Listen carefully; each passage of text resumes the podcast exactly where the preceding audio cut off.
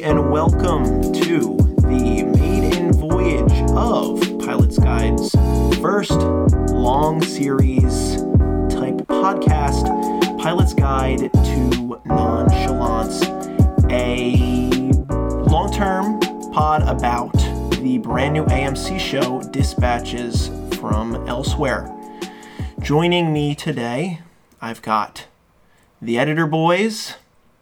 Uh, they called me up, they said, watch this show, and I watched this show, and then I thought, hey, let's pod about this. So, Andrew, you've never been on the show. Care to introduce yourself? Yeah, this is my first time. Hello, everyone. I'm uh, finally pulling back the curtain here a little bit. Um, my name is Andrew. I've I've been working on the uh, pod since day one, just doing some editing, um, and now I'm happy to be a part of this. Heck and yeah. I'm very psyched. Yes, yes. And Angelo's back. Angelo, how are you? I am I'm back and I'm doing well. This was uh, this was a, a, a show that I've been been waiting for for some time after Andrew had mentioned it, and, and I looked into it a little bit more, and, and then I watched an interview and saw that it was it was quickly approaching at, in the beginning of March, and uh, I reached out and was like, this this, this could be fun. Hmm. So Andrew was the first person to tell you about the show? I had I had briefly heard that Jason Segel, who's the main character and the director and producer, he's the all-around uh, brains of the show. He I remember seeing somewhere that he was making something in the works, and, and I remember you had also Andrew had also mentioned that it was based in Philly, so I was more interested um, just because of, of our hometowns and uh, the closeness of the city to us. So we I I took an interest and decided, all right, let's let's see when it's when it's going to be approaching, and mm-hmm. it's approaching now. Yeah, it was one of those things that if you're working in production in the city, you always know when like the next big thing is happening. So yeah. Everybody was talking about how Jason Segel and Andre three thousand were in the city filming mm-hmm. this crazy show, yeah. and it's it finally it finally dropped. But not Sally Fields. They're just talking about of know, course, yeah, no Class of three thousand and uh, poor Sally Fields. Poor, poor Sally Fields. No, she doesn't get the credit she deserves because maybe she doesn't look like Sally Fields. I think she looks different. That's a, that's she the, looks the I think, same. Maybe, whatever, whatever, whatever. Anyway, anyway. Um, I found out about the show. Uh, so it, it premiered Sunday, March... Second? Second? Second, March first. Yeah. March first, yeah, and then March, it March had a double episode. Yes. So, uh, f- again, for the for the sake of this pod and the future pods, we're going to be doing two-episode chunks. So this is about the first two episodes of the show. It premiered Sunday, and then they did a second episode Monday, which is the normal time slot. It was a two-night um, two-night series premiere. Right. However, the following episodes now will be spaced out a week apart. So because this was a two-night series premiere, or yeah, two-night series premiere. We're doing two two episodes the first week, and then we'll wait another two weeks until we can record right. for another two weeks. And unlike Angelo and Andrew, I Angelo contacted me about, hey, you should watch a show, and we should see what it's all about, like Saturday. And I was like, what? Like, what's the deal? But funny enough, I do recall that um, Kristen, my fiance's aunt, sent us a Snapchat. And was like, did you see the show? It was filmed in Philly. And now that we live in Philly, it's like, oh, okay. And I, I was like, what's this? Didn't look into any. It didn't look into it any further. But uh, I watched it, and I was pleasantly surprised. And now we're here at the table with the mic. So anyway, we should probably talk about the show. Let's try to put it in a box, I don't, which is not going to be an easy task. Let's do this thing that's really, really hard to do, mm-hmm. which is mm-hmm. explain this show. Yeah, so it's weird. It's very weird. It's very weird. It's not what I was expecting, honestly. No, no, because like watching the trailer, I kind of assumed that it was going to be something like a little irregular. I mean, it looked something like something that was very fanciful and like magical and fun, right? Which is definitely what we get. But at the same time, it's it feels like they're trying to do a lot with it, mm-hmm. um, and really push this tone, which doesn't always feel totally fleshed out. That I agree with. That I agree with. Um, Angelo, could you could you sort of summarize at least the the base concept of what what's going on here. Before we talk about any specific characters, like, what are these people doing in Philly, and, like, how is this all, all going down? I feel like we should probably preface the background of, like, how the show kind of came to be. Yeah, yeah, yeah. How, so, the real-life implications. So, out of out of the three of us, um, I'm the only one who has watched the um, documentary, which has, is called The Institute, which is based on true events that happened in San Francisco in the early two thousands. Um, but you don't remember watching that? The, the, it was so, a while ago. The thing is that this this documentary, The Institute, is is a fever dream just as much as the show is. There, mm-hmm. it is it is a wild ride, and you kind of don't really know what to grasp, and that's kind of how the show feels as well. Um, but the, the the show is based off of um, events that happened in San Francisco, where uh, a man kind of, I don't even know what, how to describe it, but he got together thousands of people to kind of induct them into this magical puzzle adventure, scavenger hunt-esque type of deal. Mm-hmm.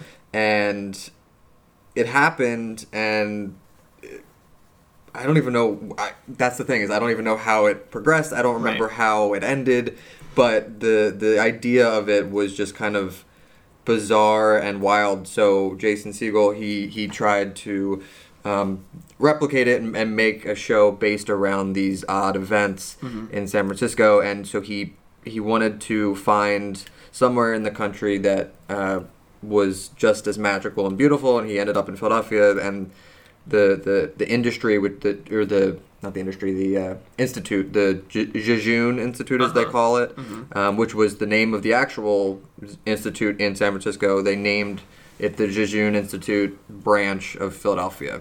So wow, Jason yeah. Segel has has created this institute in Philadelphia to kind of gather people that are looking for some sort of happiness or mm-hmm. or just enlightenment, and kind of have fun with it in the city, and, and kind of e- experience it themselves. And, and mm-hmm.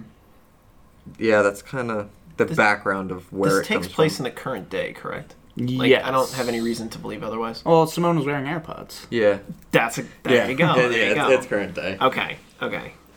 So, right. We've got this... We've got this weird scavenger hunty game. All sorts of people via... word of mouth or like flyers stuff. Super like, bizarre flyers. Yeah, like very, very weird, weird flyers. Um, basically following phone calls that they get in the middle of the night saying to go to this place at this time, and weird things happen at the place, and then they get another clue, and like alarms go off, and you they're running around. All sorts of, of nutso stuff's happening. It kind of reminds me of, have any you have either of you ever done Uh, geocaching? Yes. Oh, yeah. It, okay, so... It's like a like, citywide geocaching. Basically, yeah. yeah, like a big geocache, mm-hmm. but the thing that they're looking for is, is a woman. There's also another... I don't know if it is geocaching, but I've uh-huh. I've looked... Uh, there's There was something on the internet that I found, and it was probably on Reddit or something, that I, I remember seeing, apparently in different cities, there's just U S B slots. No. Like... scattered around the city in like bricks. No, like not random, like a brick. I swear. I, was, I was thinking, I was about no, no, to say, no. like a U S B in a brick? You can no, just plug it in? But it's like the slot where you would stick a U S B in mm-hmm. and then you would like, tra- it would transfer data onto like a U S B stick, and then you would like take that stick home, and then it what? would be like this whole like kind of fun thing. Shit, I could have swore, I don't, cool. I don't know if it was in, in Philly or if it was somewhere else, but I, it, it might have been multiple cities. I have to look it up. It was super cool. I gotta start carrying a U S B now. Is that the, is that the same thing? Geocaching? No. No, no. Oh, that's geocaching. No, oh. geocaching's like you get its coordinates. No, yeah, yeah, yeah. I you don't get know. coordinates to like a little box. Yeah, like a tiny this, box. This might anything, be... but oftentimes it's just filled with nothing. A pine cone or like a piece of paper. This might be similar to that. There might be like coordinates that you could go, and then it'll be like, there's a U S B stick here, or find it, or and the, I don't know. Man, it, that stuff is so cool. It's really cool. It's so it cool. And that to me is like one of the stronger parts of this show is that mm-hmm. sense of like mystery and... Mm-hmm. um Oh, what's the word? I don't know, just mystery. Like, it makes you feel like a kid again. Like yeah. It's, like yeah. games. Yeah. Well, I mean, I'm not, fe- unfortunately, I'm not feeling like a kid again. I'm not the one finding this stuff, but I guess I'm being, like, wrapped up in this Willy Wonka-esque. Yeah. Magical. I mean, I guess I feel like a kid again just because hunt. I don't really know what, like, wild stuff is going to happen. Like, I mean... hardly even know what they're saying in the show. It, just some of the stuff they say point blank and just, like, deadpan. Like, oh, you know, that that was Bigfoot. Like, it, I R L. Yeah. Like, you know. Just random stuff that happens. It's It's interesting. Yeah. Yeah. So I think we should probably jump into the summary of... Let's dig it in. Of our first episode, entitled uh-huh. Peter. Peter, our seeming protagonist in the, you know, the show, the way the show starts off. It, can we talk about that first? First and foremost, ten we get this seconds. twenty-five seconds. Wait, it was that long? Uh, I, I, I read it? that it was as long as twenty-five seconds. So we get a close-up of Mister Jejune Institute himself. Richard E. Grant. Richard, played by Richard E. Grant. This is uh, uh, Oct- Octavio Coleman Esquire. Mm-hmm. Octavio Coleman Esquire, the leader, president, leader. leader, figurehead of the Jejune Institute, on screen, orange background, just this this old man face looking at you. Doesn't say a word. Thinking your T V's broken. Yeah, you're you're mm-hmm. thinking, oh, my, my screen's frozen. And then after... what I read in a recap, twenty-five seconds or so. I didn't actually count myself. I, I can believe that, honestly. Yeah, I, I know. It's, it felt long. He says, now that I have your attention, and then s- basically starts to explain, like, this is a show, and I'm not going to get into the intricacies of a character background because I don't want to weigh the story down. So we're going to do, like, a two-minute background of who this Peter character is. And I'm not going like, to explain characters, so here's me explaining a character. Yeah, right. And then he snaps his fingers, and we will meet him again later, but we go to Peter, played by Jason Segel. Anyway, what's what's Peter? Well, what's Peter's life like? Before that, yeah. he does explain that he will be the narrator. Right, right, right. So this Octavio Coleman Esquire is the narrator of the story, which is, I believe, important. Mm-hmm. Yeah, so there's like this fourth, there's fourth wall dynamic of he is addressing us, mm-hmm. uh, but also he is a character yes. in the show. So you, you are right, that is that is a very important factor into that. And, you know, we hear his name a lot because he's associated with this institute. Um... And while we don't see him aside from on the other side of a T V screen again in these first two episodes, we have seen that we'll see him in the third episode. So we know that he's physical, tangible, yes. real Richard E. Grant. Yes. Re- you can reach out and touch him. Oh. Oh, yeah. Oh, oh yeah. Academy Award-winning Richard. Oh, yeah. He's great. He's really great in this show. Mm-hmm. Probably... Mm-hmm. Probably the strongest aspect so far, probably in my, in my opinion. And, probably. And, and we only see him briefly in briefly mm-hmm, in the mm-hmm. first episode, and even in the second one, we don't really see him too often, other than you hearing his voice yeah, throughout. That's more often. Um, but the, the the narrating does have a pretty strong effect, mainly because there's there's a lot of parts of the episodes where it it it stops mm-hmm. and, and there's a scene that's happening, and he, it just. pauses the camera movement, and then he'll kind of narrate over and describe events that are either going to happen, happened, or um, yeah, it, it has a pretty heavy effect to it. So right. his narrating right. is, is pretty top notch. Yes, yes, and pretty paramount to to what's going on. So Peter, Peter is an anxiety-ridden, sort of bland. sad sack of a of a guy. Yeah. He basically leads the same life every single day, you know, sort of... Lives alone. He lives by himself. He repeatedly walks the same way to and from work. He gets the same food every day. Aside, you know, sometimes he switches it up, gets a burrito instead of the sushi. Mm-hmm. But uh, he he's existing. That's that's how they, they put it. He's not living...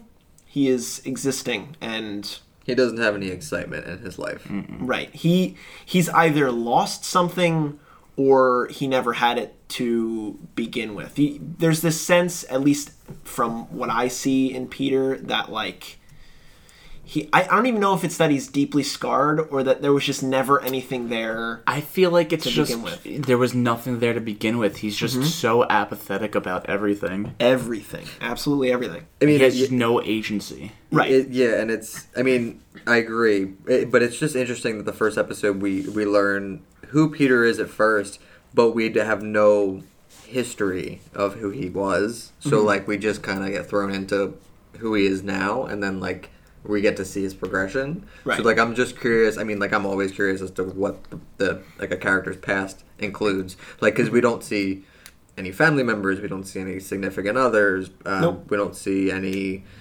Like he doesn't even have a pet. Like he's just yeah. alone. So like I'm just curious as to what.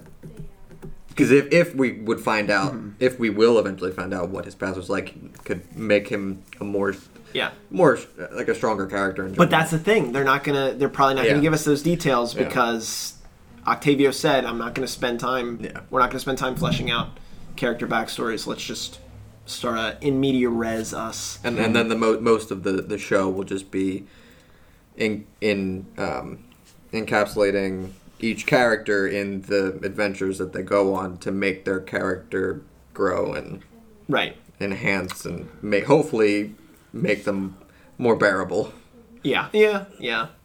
So Peter, walking home from work one day, mm-hmm. um, stumbles across a few different flyers, right? Like these strange flyers uh, advertising for like. What is it? They're like uh, speaking to speaking with dolphins. Speaking with dolphins was one. Um, mm-hmm. There was another one like transposing your memories mm-hmm. onto film. Right, right.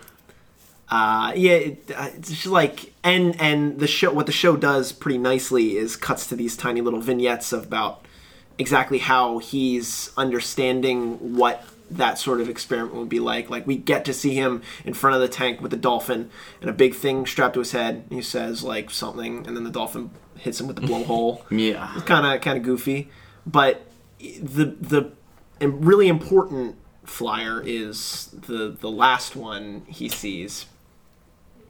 God bless you. and it, it was it was put up. It was put up by a man in a hood and a mask.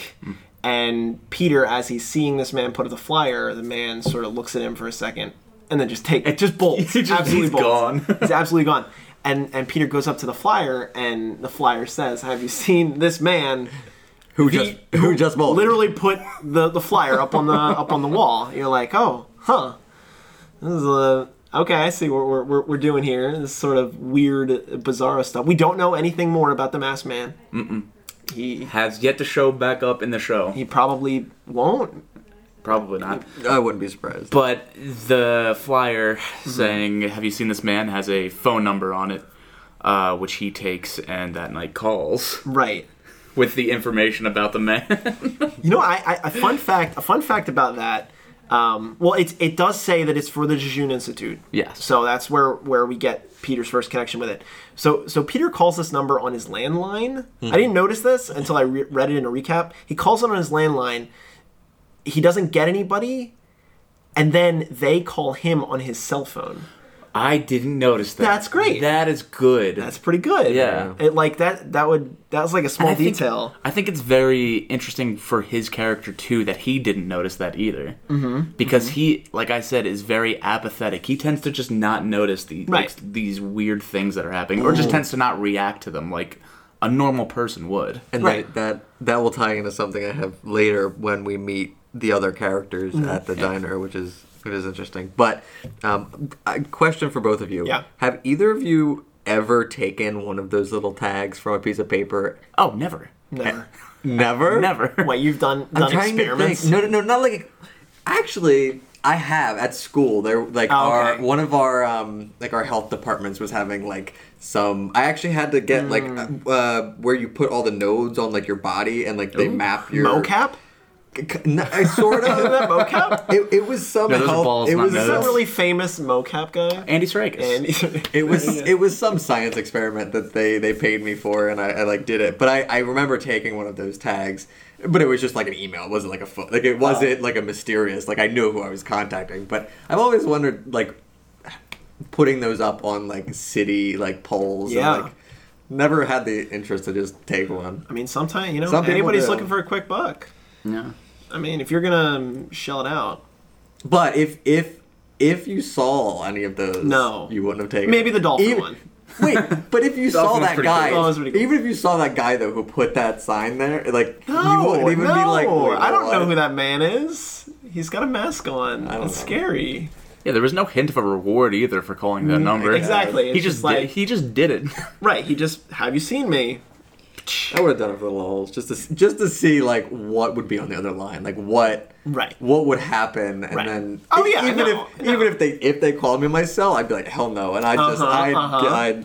I I don't know, I I'd maybe see where it went, but I I wouldn't follow it too hard. But especially, Peter don't care. Peter don't especially care. Especially because on the flyer it says, I, I don't know if you noticed, but mm. it said the Jejune Institute. Oh, like yeah, on yeah, all yeah. of them. Yeah, yeah. So like yep, they, yep, yep. like, and Peter didn't even notice. He didn't even bother to look it up or go into detail like what he was getting himself into. He just like took it and was like, okay, let's do this. But now he knows, and effectively the, the phone call, all all he gets is a location, right? He gets a location at, at a time. Yes. Seventh yeah. Street. It was a weird, weird number yeah, on seventh twelve, Street. one two six one six South seventh Street. It was like this. I, that was that was that's it. the address. Yeah, that was the address. Yeah, it was, yeah. So I don't it was know like a number that does not exist. Yeah, right, not a right. Street. Yeah. But it does exist in the show, and that's where Peter goes in the next scene.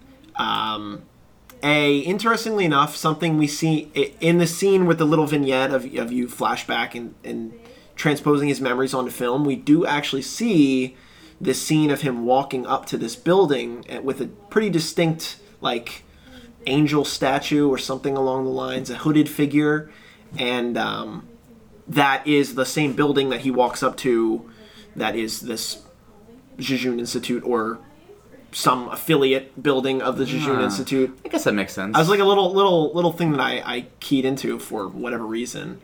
Um...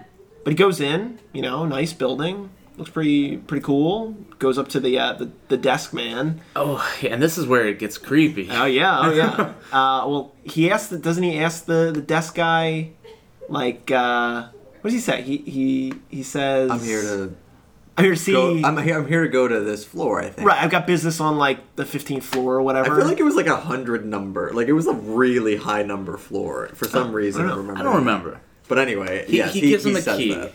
He gives oh, him a not, key. No, no, no, not the not the no man key. on the phone. Oh, you're right. You're There's right. There's the, right. the little the, the little lady. woman. Yeah. well, oh. At first he's like, "Yeah, you're the one who we've been talking about," or, uh-huh. and then the security woman, guard. Yeah, yeah, and then this woman comes by. And, and says, we've been expecting you, or whatever she does, and then she raises the key uh-huh. very high into the air. And she drops got, it. Granted, she's got this creepy hands. smile on her mm-hmm. face the whole time. Granted, Jason Segel's like six two Like, he's tall. Yeah. And yeah. she's like, she was pretty short, too. Yeah, maybe five two Really yeah. yeah, it, was, it was silly. It was like, why? Kristen was like, why, why'd she raise it up so high? Why'd she raise it up so high? Why didn't she just hand it off? And it's just like to build this, this mysterious uh, atmosphere. But anyway, on the key, it's got a description of what to do. Takes him, he goes up to the, the fifteenth floor. It says goofy stuff like, you know, when you get out of the elevator, take two steps forward, look left, look left again, look left again, now walk down the hall. And he's like, what, what the what the heck? And he sees in this hallway like a bunch of old tech, weird, random stuff, like Mutter Museum yeah. yeah. oddities. Like um, like just weird I, experiments that went wrong and or not even ne- went wrong. Not not went like, wrong or just, just never became a thing. Like right, it just right. they like, were encased in I don't know. I feel like we might see that stuff later. Probably. Maybe we've already seen some of that stuff. That's a good point. That's a good point. Mm-hmm. Because as the show goes on, there's a lot of like this weird technology mm-hmm. that looks very mm-hmm. like haphazardly like thrown together with like rusty parts and stuff. Yeah, yeah. Like wires, and it's very uh, steampunk. Very, yeah, very yeah. steampunk. Very, very steampunk, for sure. Um, but yeah, so he opens the door at the end of the hallway, sits mm-hmm. down in a chair, and he watches this little uh, introduction video. That's all it is. It's just a chair, a T V, and mm-hmm. a desk in a room. Yep. That's it. It's just a square room. Well, there's also more glass. Yeah, there, there's more spy. more invention stuff around yeah. the room. But it's just one empty room with mm-hmm. a T V and a, t- a table and a desk. Or right. a table and a chair. Right. yeah. sits down for this, and who do we see again but Mister Octavio? Mister Octavio, and and what's what's the deal? This is pr- probably this is probably the most powerful scene in the first episode, I would say, because Jason Segel cries. Yeah, it's pretty cool. Yeah, if you want to explain what.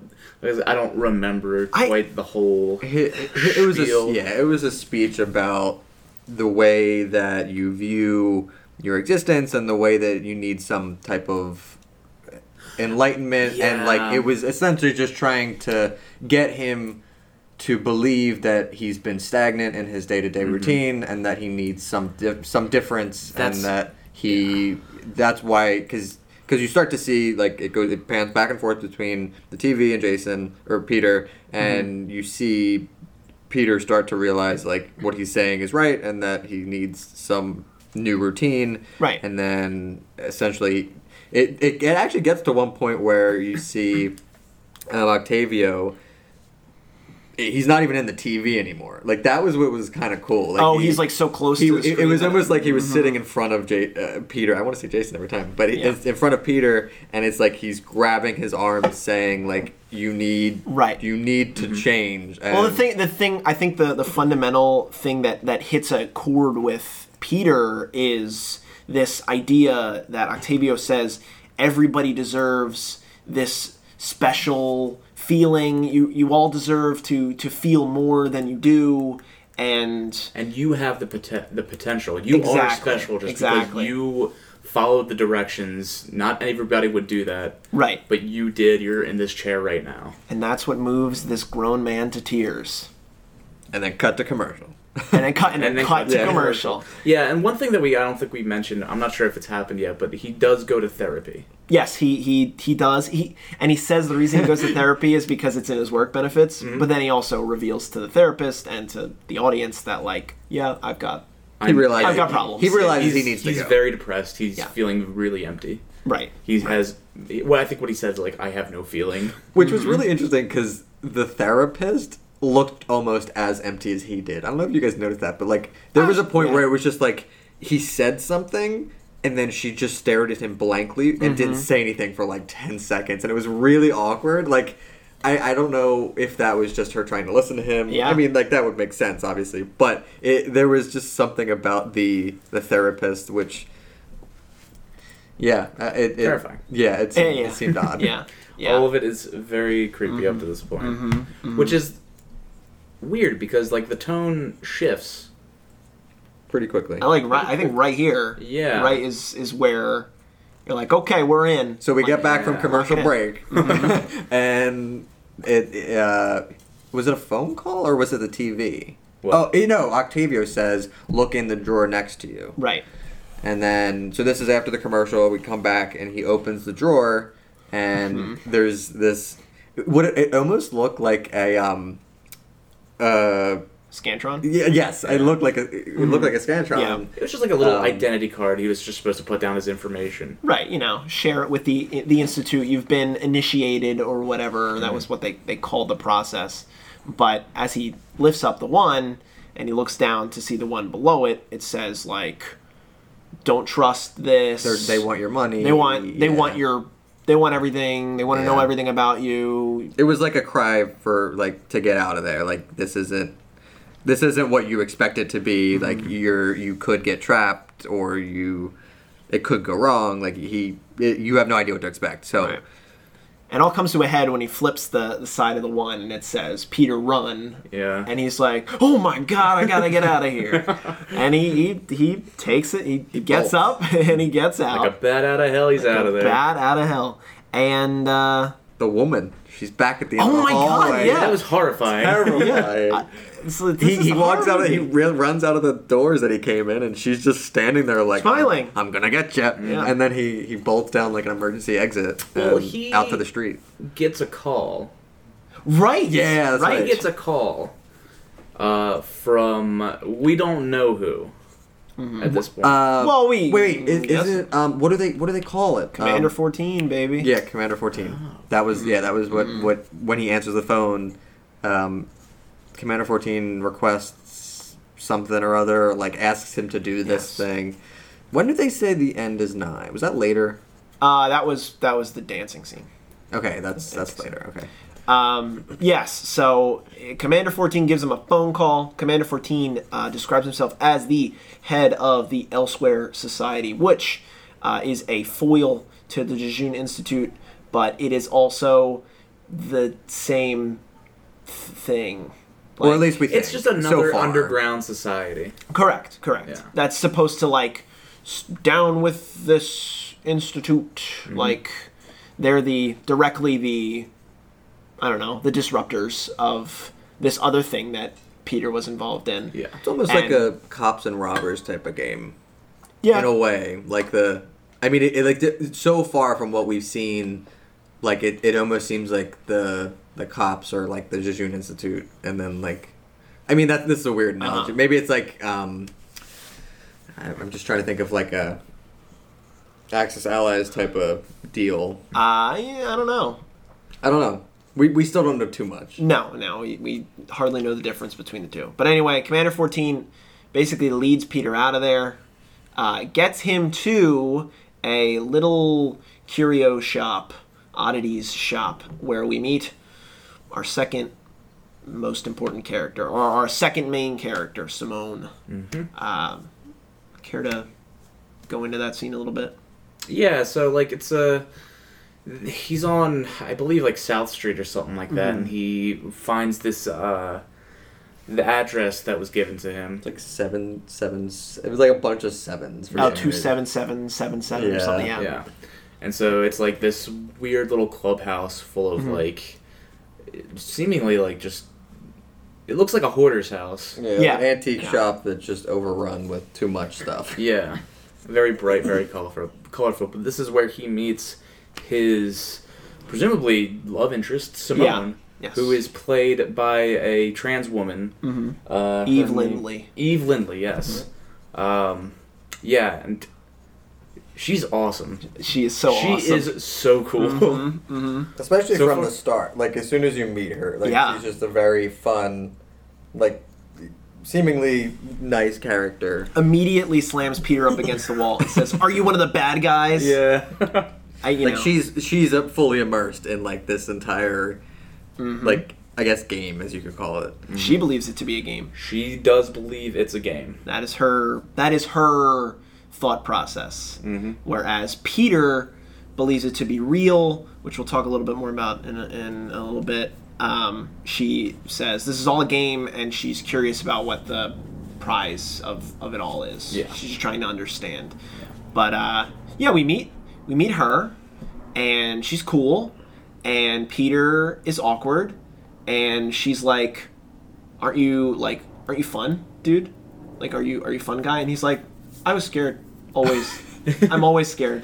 She's like, "Well, let's go have fun." Yeah. We I don't think we mentioned it, but P- Peter is a very literal person and takes everything for face value. So yep. when when he's being intimidated, like immediately, he's just like he takes it. He's like, I, I didn't mean anything. Like I'm just uh, I'm uh-huh. here. Like I was called and I was I told to, was told to come here. So like he doesn't really have much mm-hmm. of like a, a um like a it's more of flight or fight or flight. Like it's mm-hmm. like he just wants to.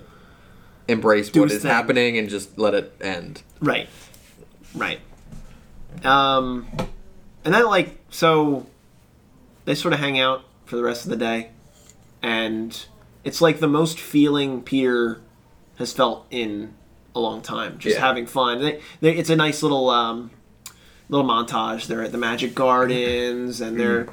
all over Old City and Rittenhouse. And they're just, you know, having a good time. Finding the doing the scavenger hunt, but ultimately not coming across everything anything specific, mm-hmm. um, and that's sort of it. And then we go back to Peter's regular life, and he's like, "I want to feel it again." Yeah, it's been a few weeks. Yeah, um, and he's just like, "Yeah, I'm, I was feeling good for a while, but now I'm just back to the way I was." Like, and he says this all to the therapist. Yeah, yeah. yeah. Uh, he's like, I just, I want to feel this again. I, I wish that the game would come back. Yeah.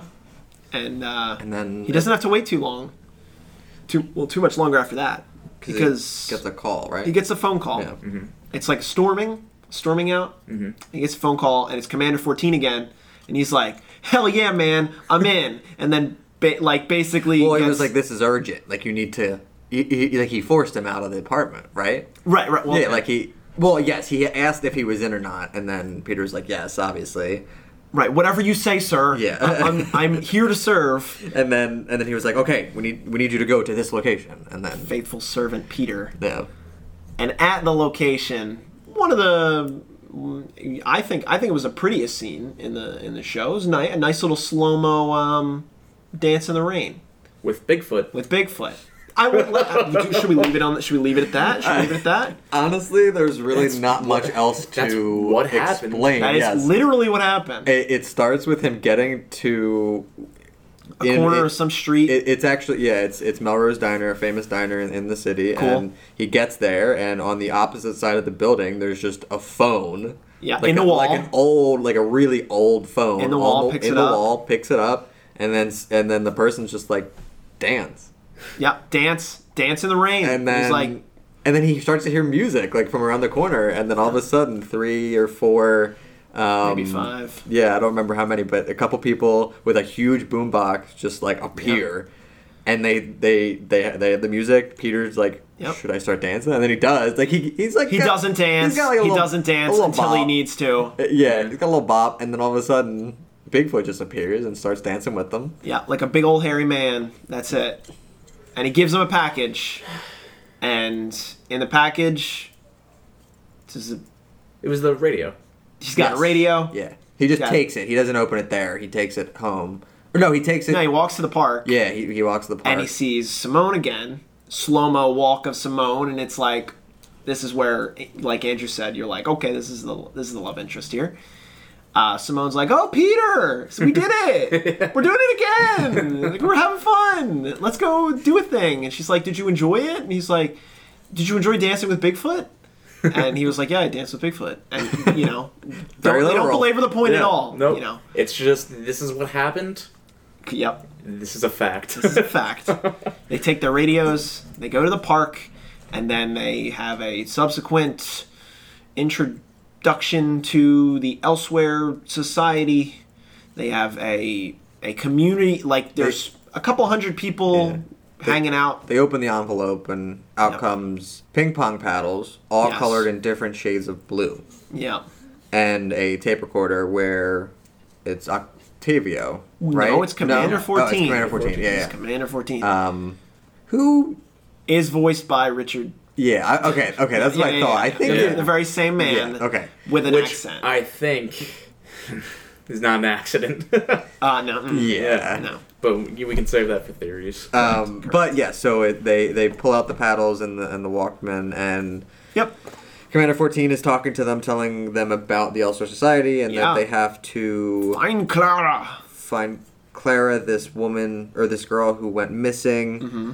who actually, what I do remember from the Institute, the documentary that is based on the show, or that the show is based on, um, this act this actually happened that this woman. This girl, Clara, did actually go missing in San Francisco, and is kind of actually based upon the, the Institute. But, yeah, so Commander fourteen talks about Clara, um, and that the ping-pong paddles correspond to group members that they will yeah. ultimately be part of for the remainder of the show. It's like Fortnite, bro. They squad up. Fours. yeah. Mm-hmm. Oh, yeah. They're mm-hmm. dropping in. Yeah. So we got Simone and Peter, which lucky that they were... In the same group. In the well, same I mean, I mean, I think it makes sense. They kind of ended up in the same, like they were pushed together from the very right, start. Right, right, right. Oh yeah, because everybody's kind of got. It started as like twos. Yeah. Because when we meet the other two people in our four, uh, Janice, who's played by Sally Fields, and Fredwin, who's played by Andre three thousand, they both refer to each other as like, oh, he or she was my partner. Yeah. Like, so I, yeah. I guess it, I guess yeah. the society pushes you into twos, mm-hmm. and then pushes you into fours. Yeah. And then you're just supposed to put your brains together and figure out the game. Find the girl. Yeah. Right. They end up going to uh, to a diner. Was uh, it a diner? Yeah. It was not a fucking diner. I hate that it's. Yeah, it's not a diner. It looks like a diner. It looks like a diner. It's a con- it's the Continental in Philly, which is a super high end restaurant. mm-hmm.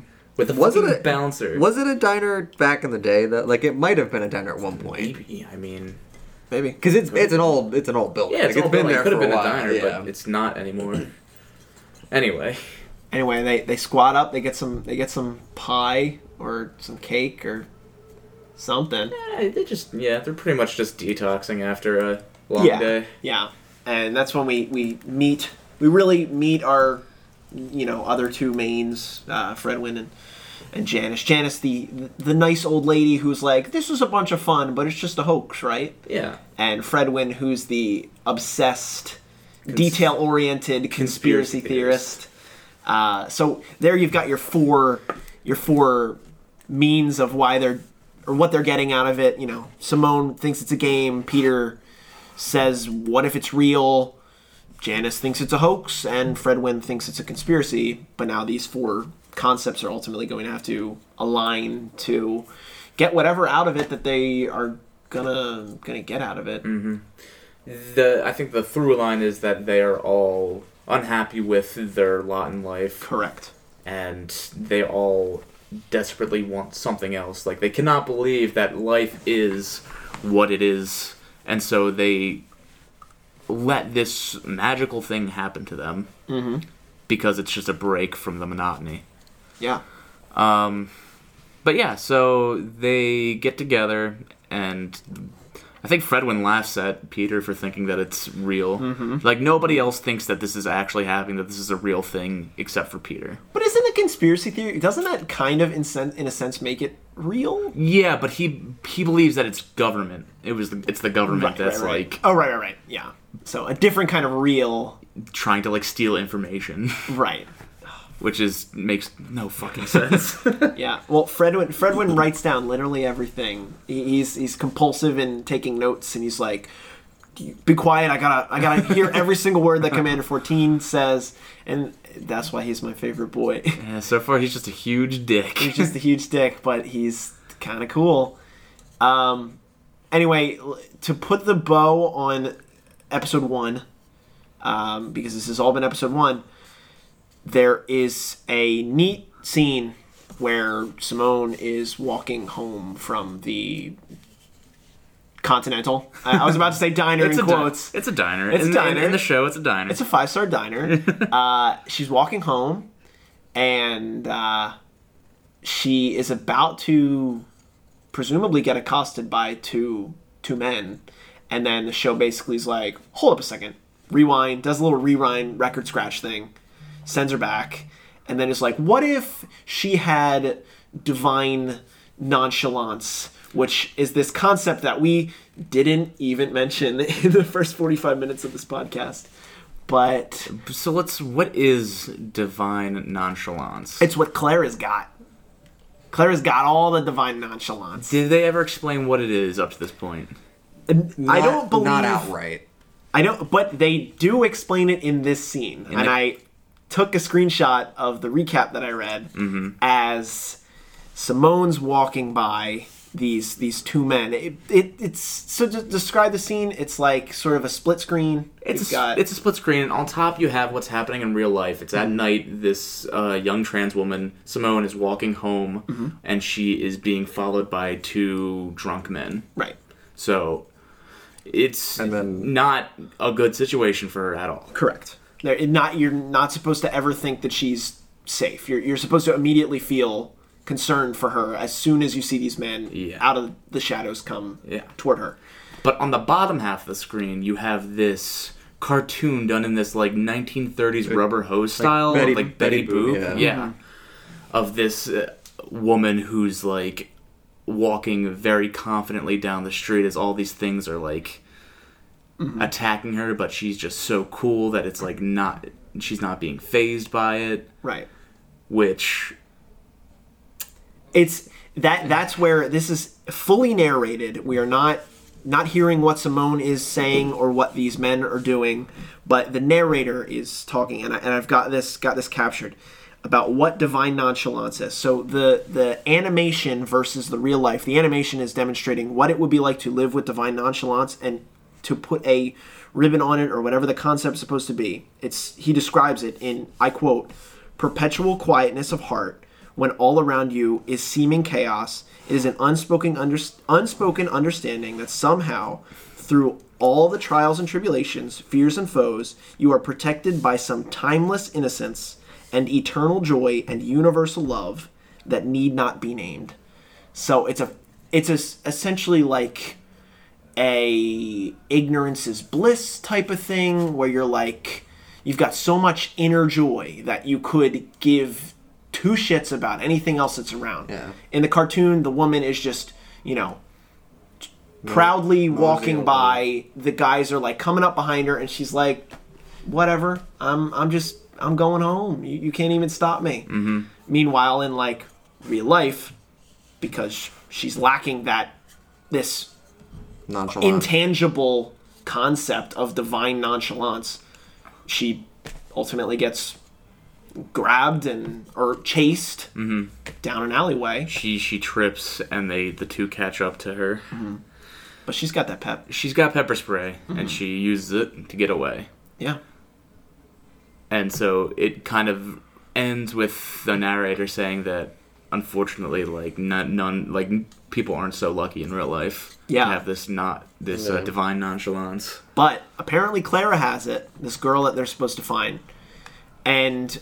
And this is probably going to be a through line through the show. Mm-hmm. This, and that's why I, you know, we affectionately named the the pod series Pilot's Guide to Nonchalance, because it's a word that you hear probably more than you've ever heard it before, because the narrator's always using it, and the scenes in the show are always jumping on this concept, and I guess they're just trying to push through whatever this abstract thought is into the mm-hmm. plot. Yes. But anyway, that wraps up episode one. That's episode one, yes. Episode one. So that's everything we need to know about Peter, I guess, because this is his episode. That's why he's got his name. And and I don't think we mentioned, but um, I mean, we, we did briefly mention, but the first four episodes are, are going to be standalone sort of episodes of each character. So the first episode about Peter, the next episode is going to be about Simone. Correct. Uh, the third being about Janice, and then the fourth being about Fredwyn. Um, and at the beginning of each episode, mm-hmm. oh, we yes. hear Richard E. Grant say, think of yourself as this person. Mm-hmm. And snap. It, the whole, yeah, snap, meaning you're kind of just put into the perspective of what they go through day to day. Um, and that's exactly what we saw Peter when he goes to therapy, going to work, going home. Like, it's just his day to day boring life. And then that kind of takes us into the second episode. Which is funny, because I didn't feel like I was Peter for a second. I didn't feel connected to that man. Neither did I. At all. Neither did I. Peter is not a good character. No. no at least really not yet. Not at yet. Not yet. He's just not very likable. He's not fun. Mm-mm. I mean, I guess that's the point. He's very socially awkward. Oh, awfully so. I mean, it's hard because, like we, like I said, he doesn't really have much of a history, and there's really not much for him, like, to feel bad about. Like we, like we don't really know what to. to grasp to, other than the fact that he just is a is a loner who just doesn't really interact with anybody and just takes everything for face value. So it's just kind of like... But I think you're supposed to grasp exactly what they give you in the exactly. show. Exactly. Yeah. That's why they didn't give you any background yeah. aside from the two-minute loop. Which and it was a mistake, honestly. Yeah. I mean, unless they're going to go back later and, like, dive deeper into Peter's backstory and why he's but, I mean, feeling we, the way that he does. But we all, I mean, at least for me, you two seem to not like him. But I I can definitely grasp to that that feeling of, like, just being in, in a in a constant loop of, like, all right, going to work, going going yeah. to get food, and then coming yeah. home, literally sitting in this exact spot, and then watching T V for hours. Like, I, like, I get I get where, I, I, I understand... Yeah. His dullness and his, like... Existence. Existence. Because I, in a sense, am feeling that. Like, mm-hmm. uh, rec- at least recently, it's just because I have, like, I've been kind of constant and stagnant. But, mm-hmm. like, I the way that, like, Jason Segel in an interview that that I was reading, um, mm-hmm. he talks about, like, the the plan was, like, drawing the, the four opposing perspectives of all the characters. Yeah. And then assuming that you would naturally gravitate toward one of them, but you, at the end, the goal is to have them say, like, we're all of them. Mm-hmm. So it's like, mm-hmm. right now, we're just kind of looking at Peter's perspective and being like, okay, what parts of him do you kind of relate to that in the end, like, you can kind of grab parts from each character and put together and be like, oh, we've, I can connect with all of them somehow. But right. but right now, it, yes, he's a very, like, just dull, bland, yep. boring person. Yep. All right. So, for the first time in Pilot's Guide history, we will be talking about the second episode of a television show.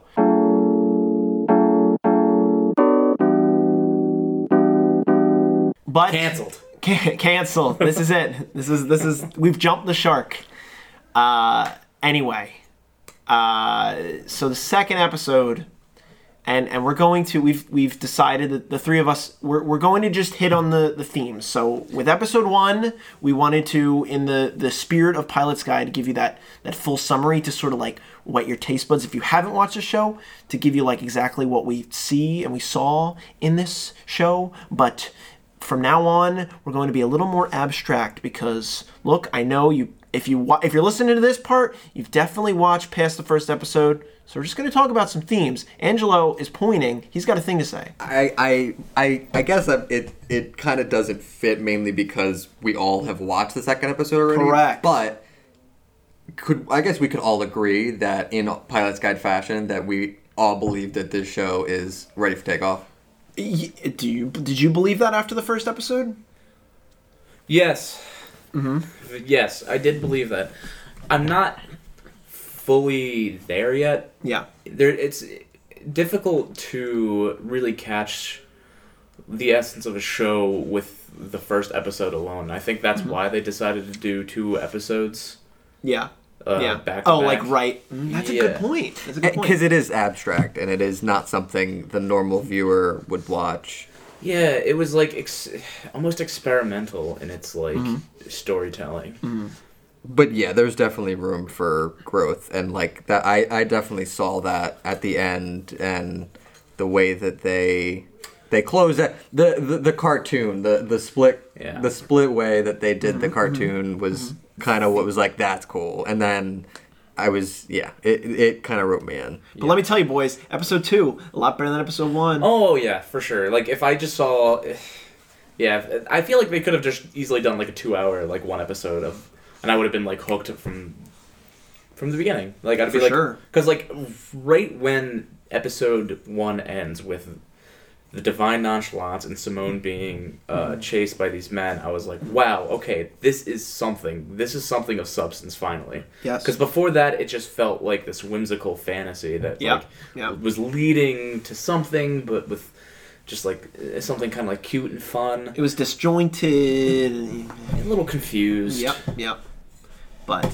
and the end, it was just like, okay, there's something. Yes, there yeah. is definitely something to this. Yeah, and that and that was a good a good placement for that. I think because it goes directly into Simone's episode, like yeah. the way that they planned that. I feel like they, they wanted you to kind of hope that it would end in a in a way that left you wondering, especially about Nonchalance and. Where who Simone is more more clearly.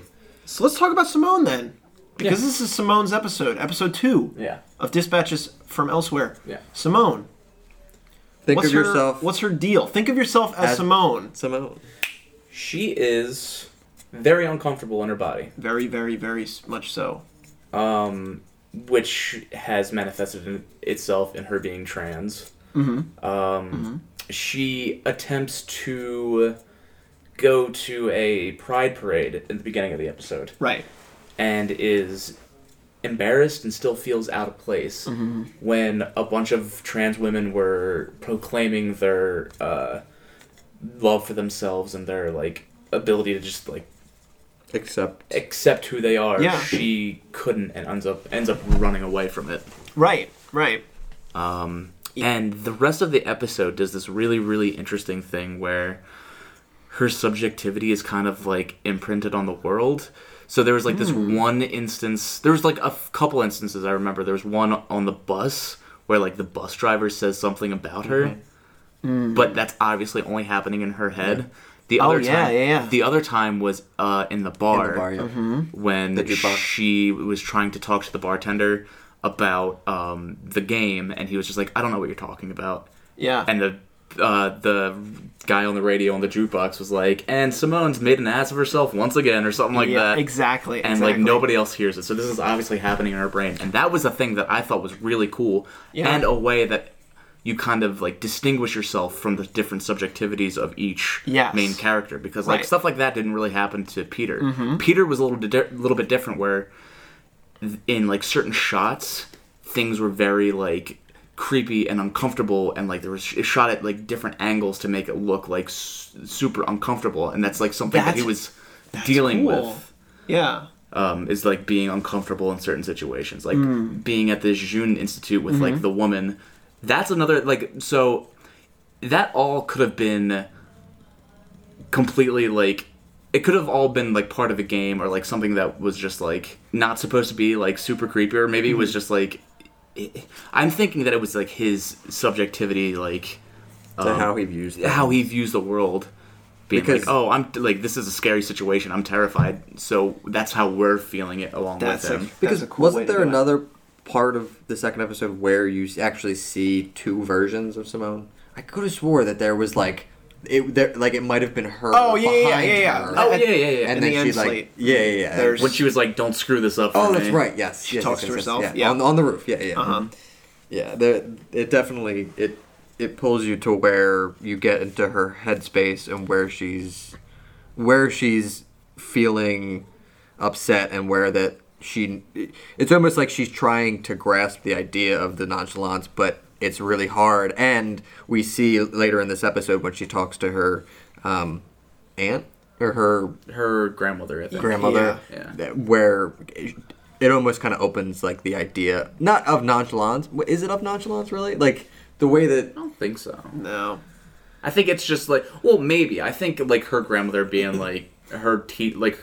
Her grandmother's teaching her like how to be like More nonchalant herself. without like yeah it, oh yeah yeah, yeah yeah because the big lesson that she takes away from that is like just don't walk around with what what what's the bag the, of crap she's like bag of crap like basically like your shit stinks so like be let proud people, of that yeah, let people, right right yeah just accept it and let people know that like this is my shit I've got a I, bag yeah. of shit smell my shit yeah and she tries to on the roof but.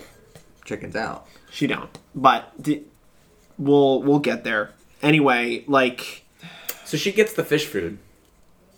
The fish food. The fish food.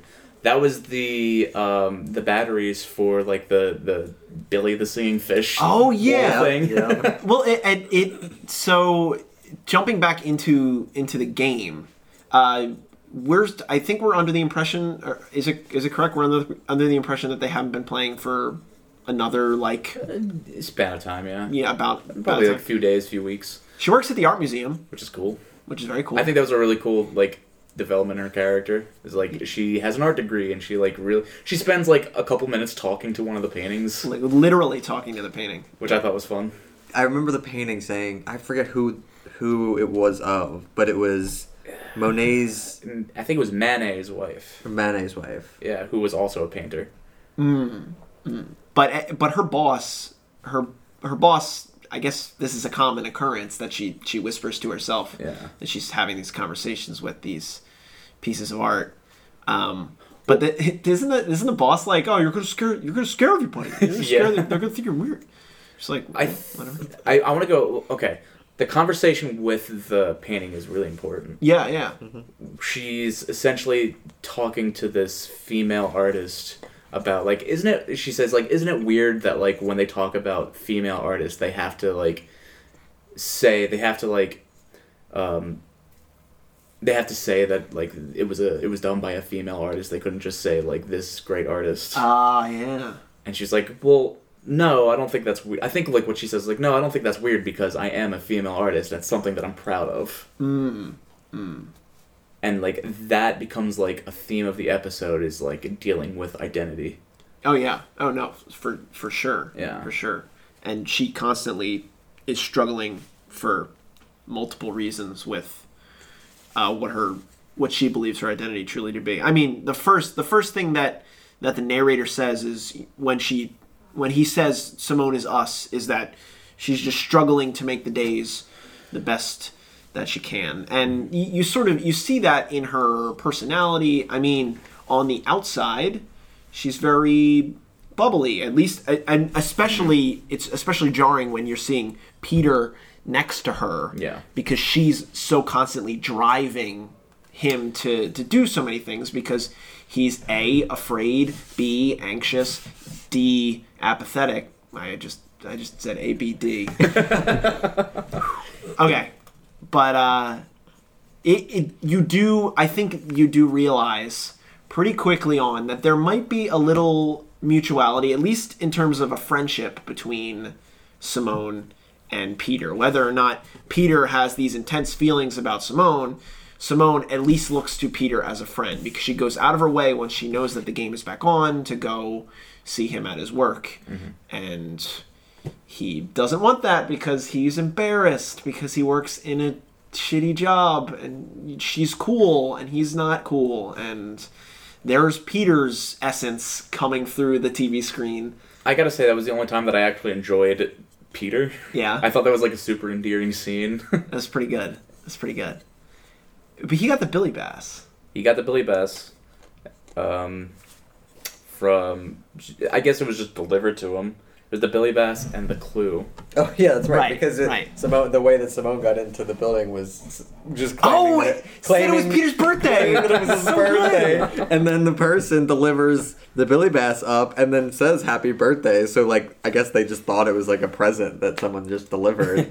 And, uh, yeah, so he ends up with this, this talking fish. Impeccable, impeccable timing. Yep. So Simone has fish food, which are batteries. Mm-hmm. Um... Peter has the, the singing fish, yep. And the clue says you have to take the fish uh, to its home to feed it its food. But an important thing about the, the fish, we it's it's the voice of this girl, presumably Clara. We she, don't find that out until after they get to. Oh right, the because home. They don't. Okay, because the clue says to take the fish to its home, and then that's when you like click the button, and then it talks. Yeah, yeah. Mm-hmm. Right, and. They talk. The fish talks, and it's a girl voice, not well, a big Billy Bass. Well, where is its home, though? Fishtown, man. Fishtown. Fish I should have seen that one coming. You didn't. I didn't, and, and that's the I, worst I was thing. like, I was like, oh Jesus Christ, it's gonna be Fishtown. Well, because they were like, they were like, where do fish live? In an aquarium? it, it was like Dora the Explorer. They were like, where in a river, in a pond, and then Peter is actually the one.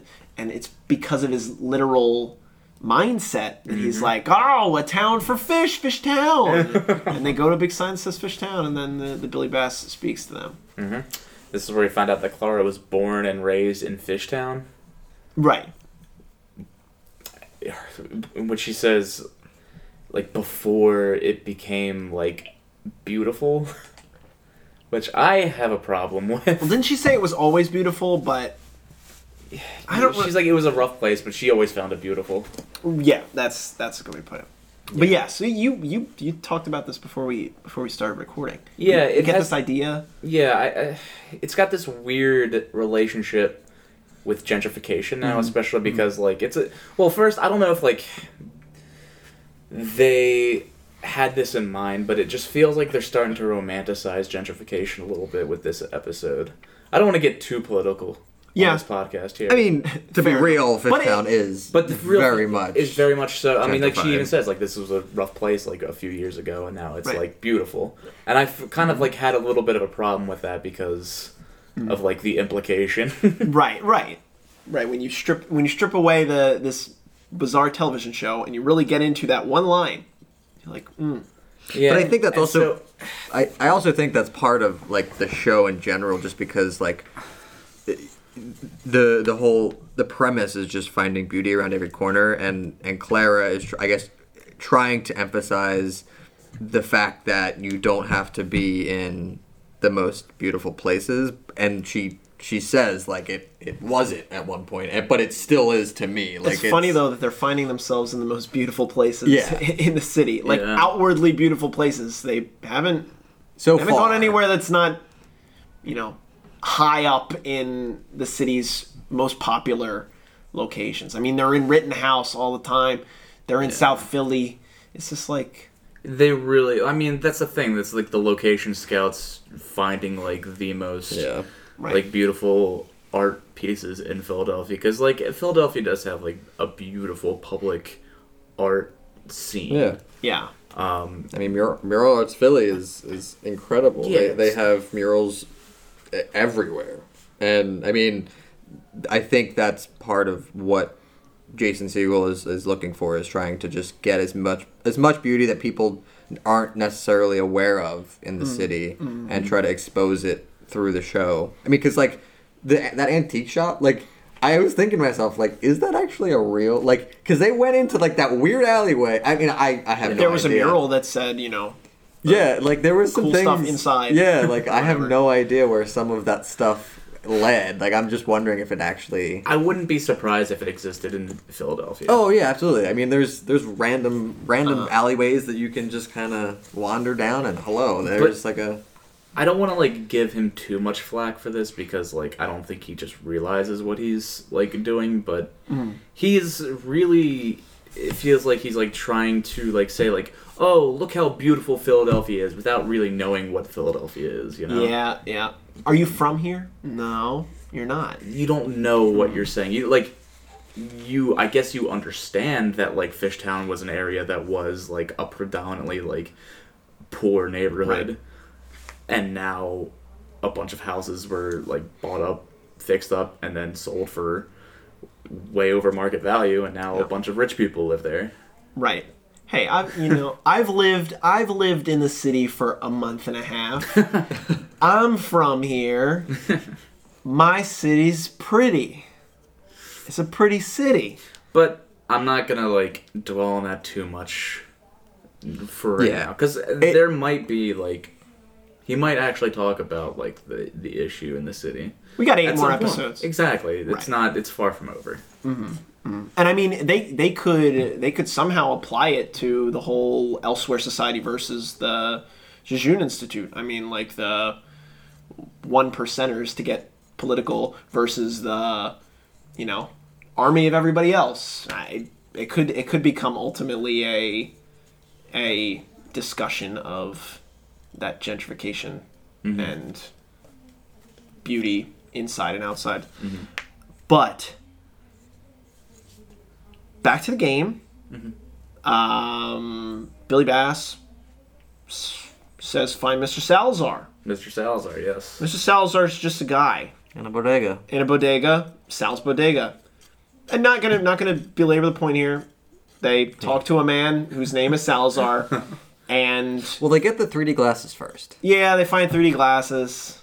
What was that part? That they needed them for they later. They needed them, but how did they know that they? I, they must have said something. I think Clara might have said something. Salazar, it said Salazar's got like a good, got like good glasses or something. Yeah, or something. And then, and then yeah, Salazar's got some. He's got some cool great, glasses. And then glasses. Got some three D glasses. Went up to Salazar and and what did she say? Just well, she was just trying to pay for them. Oh yeah, right. She and then he started pay. yelling at her, yelling because at he her. he mentioned she mentioned Clara, right? Yes. And he was like, "We have beef." Basically. Yeah, he was like not happy that no. he, like she did something. Didn't she owe him or something? No, no. It felt like deeper than that. Like she. Did uh, he something. said, "I believe he he said," and I quote, "When you see her, tell her I said thanks for nothing." And then he just slaps down like a bus token looking thing. He's like, "Keep your change. Keep your change." And uh, they didn't pay for it. They didn't pay for it. They. In in the end, they get a pair of three D glasses and a coin, uh, which they take to a bar. But it, it was it was it was cute on the way out of the of the bodega. Uh, Simone's like, "You're really good at this," because remember she's think she thinks this is a game. She, she thinks everybody's acting. Yep. Um, Wait, didn't Peter run out? Oh, yeah, Peter, yeah, yeah. Peter was like, oh, my God, I'm so scared. Because he's scared all the time. I, I thought that was kind of funny. Because, like, he, he wasn't in the mindset of, like, the game, and he was, like, genuinely terrified. No, he's in the mind, because it's not a game for him. It's yeah, real it, life. Exactly. You know, so. I liked Peter a lot more in this episode, and I yeah. think it's because he was not the focus. When he's yeah. not the main mm-hmm. character, I'm like, okay, yeah. he's just this goofy guy. He adds. Yeah. He's, he adds. Yeah. He adds. But, yeah, so Peter runs out, someone goes after him. And, yeah. And then they ended up wandering over to... They go to a Fishtown bar. Tavern, they go to a, I think. Yeah, the they go to a bar, they talk to the bartender, and the bartender just shuts him down for a long time, and ultimately uh, he gets to the point where he's like, don't talk about the Jejune Institute. There's people watching. There's people watching. There's a man drinking chocolate milk in the corner. Literally a man drinking chocolate milk in the corner. And then Peter, remember Peter, that was actually really funny when Peter goes, why, it can't just be a man drinking chocolate milk at the a afternoon? A man can't just enjoy his chocolate milk at in the afternoon? I thought that was really funny. But that that propels us into the the next scene where they walk down a hallway mm-hmm. in a building that the bartender suggests. And, you know... It, no, it was still in the tavern. It was yeah, like yeah, past, yeah, past yeah. the bathrooms. There's, there's like still, there's a door, there. a door to elsewhere. There's a, yeah. there's a yeah, a literal door to elsewhere. That's what it said on the door. It says yeah. that on the door. They drop the key in there. The coin. And the coin. Yeah. And Shazam! They're in a cool, cool room, and this is where we get more like lore building. Yeah. Um, and it's important to, for us to talk about this situation because. They let us into a little bit more about what elsewhere, the concept of elsewhere, because it's also an abstract thought about what it ultimately might be. But that it's, scene is sort of bizarre. I it's mean, very weird, and it's like... The whole show is. Yeah. yeah. uh, so there's a bike in the middle of the room uh-huh. and a headset. Yeah.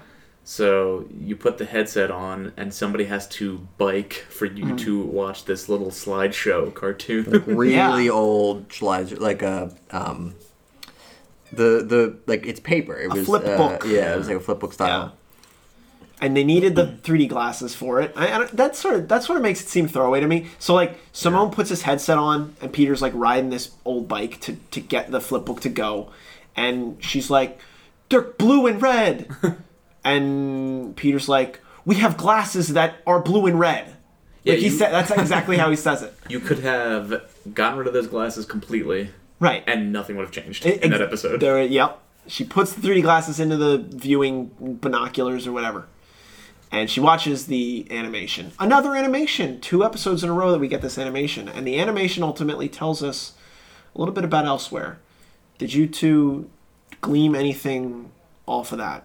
We sort of get like yeah, it's it's actually the background, I guess the back the the plot about what the Elsewhere Society is. Yeah. It describes who Clara is, yeah. says that she's got this divine nonchalance situation going on, and it talks about elsewhere. People were running out of elsewhere, and while it's describing that, it's popping up like pictures of animals in the forest, and I'm like, is elsewhere beauty? Is it just like all beauty? I gleaned that it was like utopia. Like oh, a yeah? weird, like, societal utopia. Mmm. Mmm.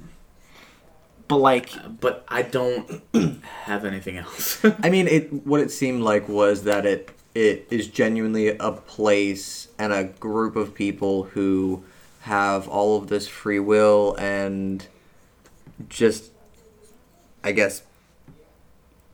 I, I don't even know how to describe it. It's like they, they just... They want to be themselves, so they... They consider elsewhere mm. not a part of... When you say they, you mean the society? The, yeah, the Elsewhere Society. They consider mm. themselves part of the the main... The, I don't I, like. I, I'm confusing myself the more I describe it because it's like they're just them. They're, they're, We're not going to pretend to know what it means because we don't know what it means. it's... It's a, it's like throwing, like how can, how, what's the best way to put this?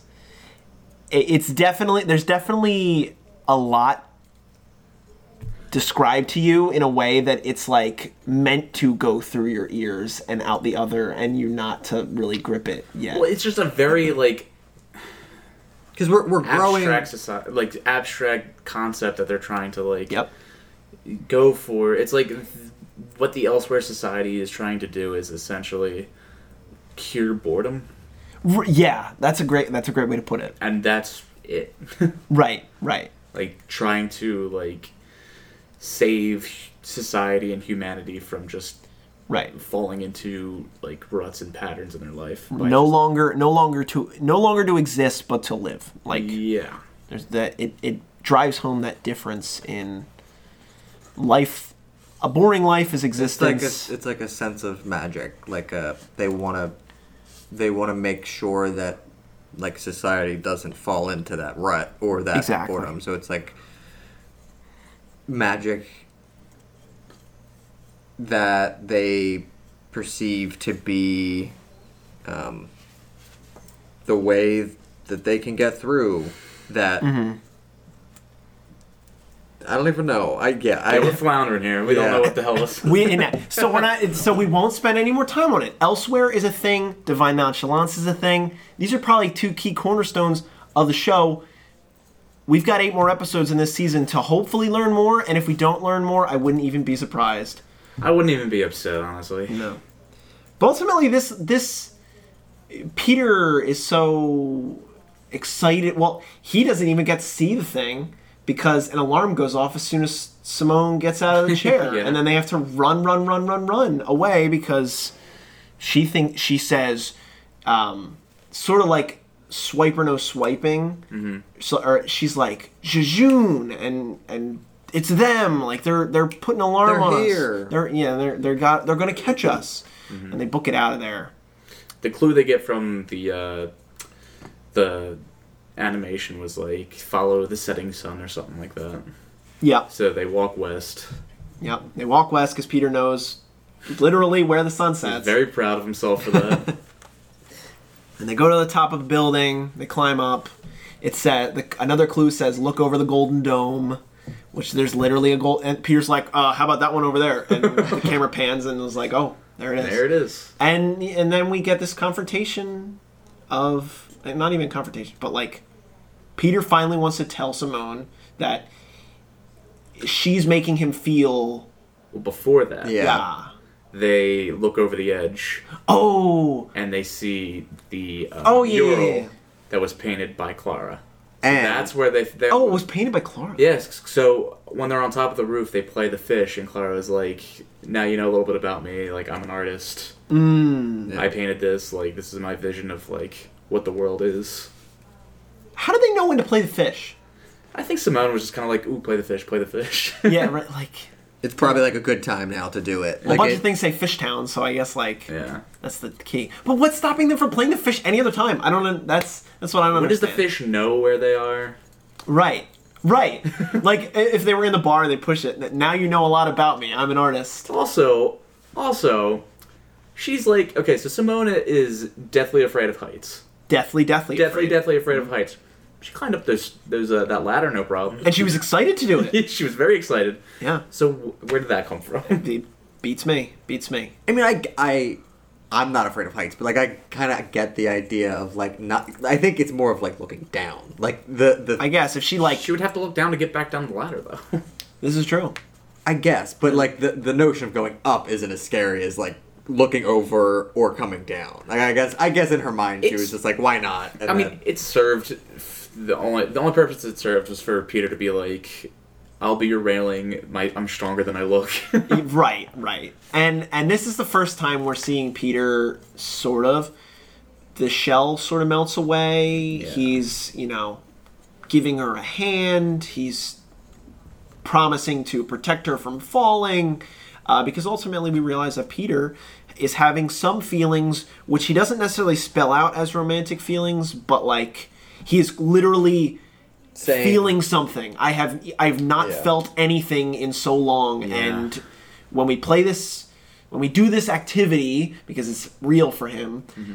he inside is like reborn, mm-hmm. and he basically is like, "Thank you so much, Simone. Like." You make me feel so great. Well, that's the Clara, the fish Clara tells him to, it tells them to like... Fish Clara, yeah. Fish Clara tells him like, All right, now just say, like, oh, what's, yeah. what's your, like, what's deep inside that yep. you w- always wanted to say. Uh-huh. And a so, secret that you've, you're you're holding from your partner. Yeah. Tell them now.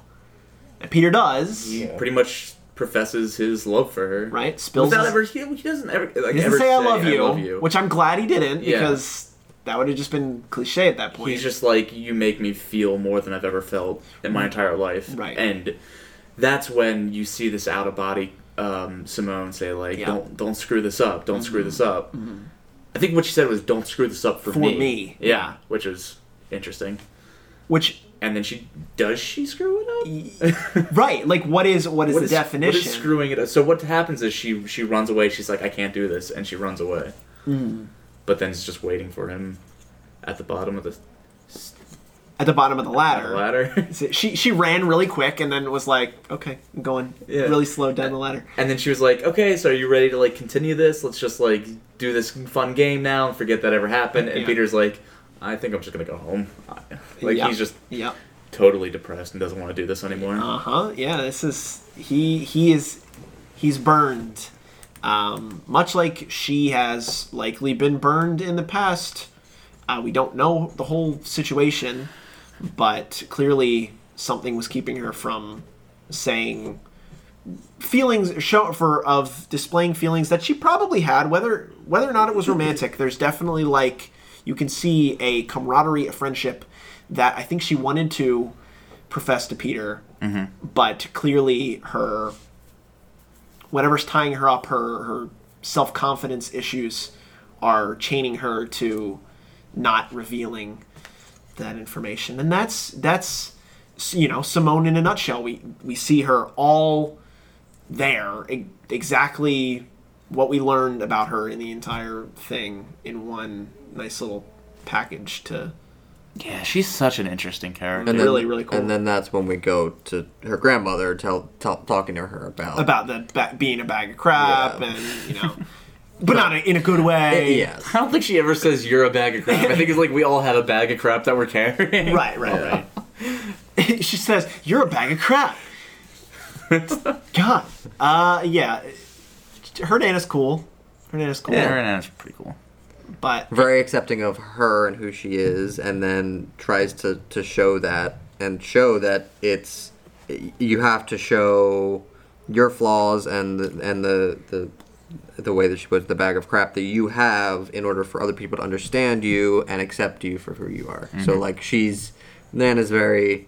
Nana's very introspective and, and is, yeah. is a fun fun side character for Simone. How long do you expect it w- it'll take for, for Simone to give up those... Ap- that apprehension? Like, do you think... It's, do you think everyone's gonna give up whatever's holding them back at the very end? At the, at the end at, of the season? At, at, this, at the same time, I think. Okay. Yeah, that's a good point. That's a good point. I think, like, all, all this road that they're, like, that um, the Elsewhere Society is leading them to is, like, them, like, letting go of these, like, this emotional baggage. Yeah, So yeah. I think when the game is over, that's when they figure it out. Mm. But it ain't a game, though. It's real, bro. This maybe, is real life. Maybe, uh, maybe it's a conspiracy. Here's what's great. Here's what's great about... About that, it, you you say that the Elsewhere Society is going to be the driving factor that's going to release them of their emotional baggage, but fifty percent of their squad of four believes that the Jejune Institute is the good guys and the Elsewhere Society is the bad guys. And this that is was the, interesting. This is the, the ending concept that we get at the end of the second episode. That's really cool. They're back at the Continental. They're hanging out. Mm-hmm. The, just the three of them. A three, right. Peter hasn't come back because Peter... is sad. Yeah, he's done with, he he just does not want to play. He just feels he feels distraught after letting his feelings out and feeling shut down from feeling putting his feelings out on the table and not not having that reciprocated makes him feel like the the feeling that he had was kind of just crumbled and yeah. and like he needed some reassurance, which we see later when they meet up at the at the protest. Um, but yeah, Peter isn't at the Continental first. Exactly. Um, mm-hmm. and, but we learn that Fredwyn and Janice are part of um, the Jejune Institute. Yeah. Well, well not part of, not part of. Just interested in the they the were values doing Jejune of, stuff all yeah, day. They were the values of the Jejune. It's the it's the divergent path in the choose your own adventure. These two went one way, and the other two went the other way. Yeah. Andrew, before we started recording, you said you hope that in the third episode we get like some sort of fill-in about what Janice and Fredwin were doing. Yeah, because they pretty much just like, oh no, the Jejune Institute are the good guys. Like yeah. all of their like works are like um, works of like philanthropy, mm-hmm. and like they're really doing a lot to help people, community centers and schools, and yeah, and that's like not what we've been taught this entire like two episodes. So right. where is that coming from? I want to know what's going on there. yeah, yeah. So the and the Elsewhere Society's idea is that Jejune is suppressing beauty or nonchalance or whatever abstract concepts you want to buttonhole. Yeah, they're like they're like they compare them to like anarchists and like yeah. rebelling, like loud kids that like don't know what they want. Yeah, they, they just, just want to be have, loud and they want to have fun. Uh-huh, yeah, uh-huh.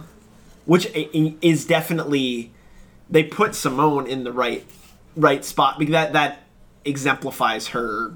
her personality, or at least the personality that she's showing now. Mm-hmm. It's, and I feel like Peter could have gone the other way. Like, could, I wouldn't have been surprised if Peter was, like, in on Jejune. Yeah. Um, yeah. But definitely from Janice and Fredwin, who Janice believing it's a hoax and Fredwin believing it's a conspiracy, it's kind of interesting that they spend the day working with the...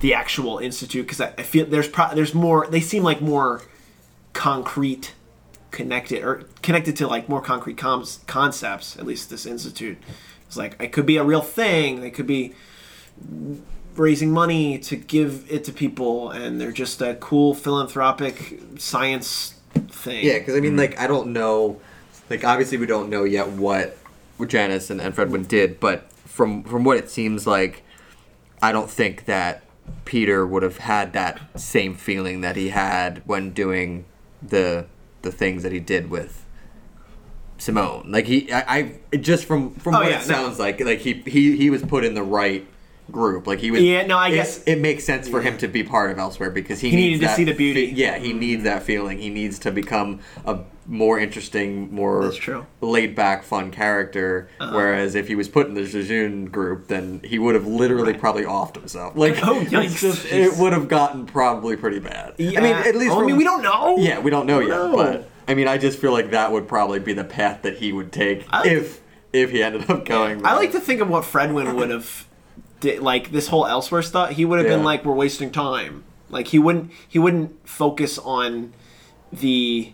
You know, sitting there and appreciating a beautiful sight, he'd be like, "We got to go find the next thing." So I guess it, it makes the most sense that he's yeah.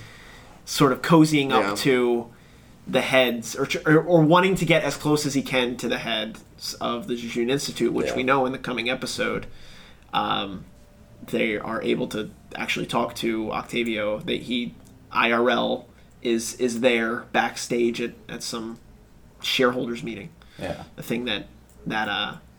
Janice and, and Fredwin so anxiously want to go to. Well, it was funny because in the diner, they, they're arguing about...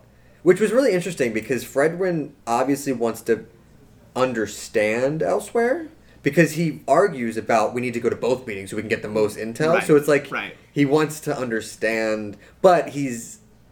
Yeah, like we obviously like we still don't... We haven't seen his episode yet, so we don't know right. what... what is his motivation, but mm. he he's very analytical and he wants to kind of get he wants best of, he wants everything but he best can. Of both worlds. So and it's there's the both of the meetings are thirty minutes apart, so right. they have to like run to to be specific. They're in the in the the diner. They have two pamphlets. And yes. they open one. One's a flyer for a protest at seven o'clock, and yeah. the other one's the shareholders' meeting at seven thirty. So they all Fred, go, yeah, they all go to the, the protest, protest at right. first, and then they they ended up.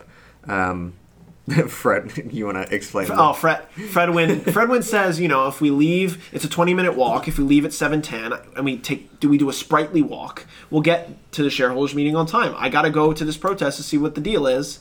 Um, and yeah, J- uh, Janice basically loses Fredwin in the crowd. Simone sees Peter, and there's this whole connection scene that did, I don't know, it didn't really... It was a step for her character. Oh, true. A huge step for her character to be able yes. to, like, not only, like, profess her feelings of just being like, hey, like, I don't want to be hurt. I don't want to be just, like, I just want to be friends right now. Right. Um, I like your face. I like your face, mm-hmm. yeah. I don't want to I don't want to lose that face. Right. Is what she says. Right. Um, but she does it with, like, a bullhorn. Mm-hmm. Which she couldn't do earlier at the Pride Parade. Because she just didn't, she couldn't speak up. Great Wrap. great turnaround. Yeah, it wraps yeah, it so, full circle. Exactly. So now she can, like, she's, like, a little hesitant at first.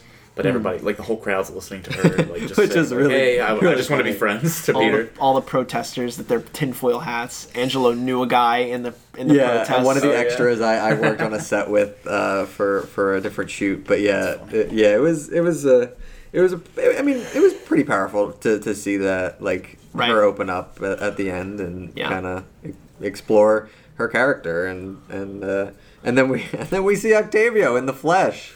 Yeah. Oh, he's he walks out of the Oh, he walks out of the building where the protesters is, are protesting. And then what does Fredwin do? Fredwin hops in the back of that trunk, baby, because you know Andre three thousand about to get up in there because he's got to go to the shareholders meeting. And what's the fastest way? Hopping in the president's car and taking it to naturally the Tower Theater in Upper Darby. Yeah. Yeah. That's, yeah. That's it. That's, that's episode that's two. Oh, and they always do a really interesting thing when they switch perspectives. Like, the... Uh, they do, like, this weird, like, handheld camera thing with, like, yes. a weird, like... Yeah, yeah, yeah. Filter. Like, shaky uh-huh. cam, yeah. Yeah, yeah and I it's like, just, like, you go into, like, the back of their head, and then it's, like, the story from their early two thousands, like, looking... Music video. mm-hmm. Exactly, exactly. Yeah. But, yeah, that's pretty, pretty... a lot better of an episode. Yeah, yeah, the first one. It just sounds a better character yeah. than Peter. Uh-huh, uh-huh. More interesting. I don't know what they're going to do with Janice, because Janice also seems pretty boring so far. Yeah, I, I'm not compelled by her character yet. I mean, we've only seen her in three scenes tops. Mm-hmm. But who knows? She could She could be cool. I mean, she's the oldest one. She's the oldest of the bunch. You know her mm-hmm. well. Mm-hmm. Um... She's Sally Fields from the, you know, Smoking the Bandage. Maybe maybe she's maybe she's cool. I don't know. Maybe Burt right. Reynolds. Maybe Burt Reynolds is a character in the in this show. I don't I know. He was de- isn't he dead? Oh God, uh, okay. Burt Reynolds. I'm gonna cut that. Is he dead? I don't, I don't know. know. I don't know. Yes, I think he just didn't. Oh, Burt. Okay, all right. Well, Smoking the Bandit. Smoking the Bandit. Fact check me. Burt. Let's see. This is a Burt Reynolds Memorial Podcast now. Yep. Yay. Yep. September sixth, twenty eighteen. Yeah. Oh, man. Okay, well. Rest in peace, Burt. Who knows? Now, now that technology has gone to the point where we can C G any any actor into any scene. We can see his mustache anywhere now. It's all over the place. Or they'll just get, like, Norm MacDonald to do Burt Reynolds. That's so funny. So, so good. So, where do you see this show going, boys? Oh, I don't know. I don't know what they're gonna do after they, like they introduce each character. Mm-hmm. mm-hmm. It it is pretty open. I mean, are they gonna find Clara? Do no, you think, not at all. She's do not you real. Think she's not real? That's what I think. Do you think she's? You think she's just made up, or do you think that she just? Is a voice. Like, what do you what do you mean by that? Uh, well, uh, I think she's I think she's a concept. I think she's like Elsewhere or Divine Nonchalance. She's just a she's just a concept. Well, I mean, didn't you say in the real the real life thing it was a real woman that went missing? Yes, from what I from in San what Francisco? I remember, yeah, from what I remember, there was a like an actual girl named Clara who went missing, and that's. That's all I remember. Like, I honestly, like, I'm, I, I don't want to grasp too hard at what I remember from the documentary, but at least I remember, so, like, them talking about a girl named Clara who sure. went missing, and people kind of, like, idolized her and turned her into this figure for the Elsewhere Society. Mm. It's almost like she's, like, the staple of the society. So I don't know where the show's going to take that as far as, like, if they're going to actually find her, find her, because I don't even know if she's been found today. Like, I don't even know if she's real now. Like, I don't know. Like, I don't I don't know. I don't know if she's real now. I don't. Well, she could be anything. You think they're going to find her, Andrew? I think she's real. Yeah? Yeah. She's a fish. They've she's already fish. found her. They had her the whole time. Well, no, I mean, like, I mean, Salazar could have definitely... Mister Salazar definitely could have been, like, an actor. Yeah. But, I don't know. I'm with Peter. What if it's real? Sure. Yeah. I, if... if Oh God! It, so if you have to, if you have to attach yourself to one of the four main characters' uh, mindsets, okay, you're you're saying it's real. I think it's real. Okay, Angelo. What was um, Janice's idea? It was just a hoax, which is kind of similar to a conspiracy, but well, she said it was. It's definitely not Janice's idea because she thought the whole like introduction that got them into a group together was like just a fun thing to get to know each other, and then like that was it. Yeah.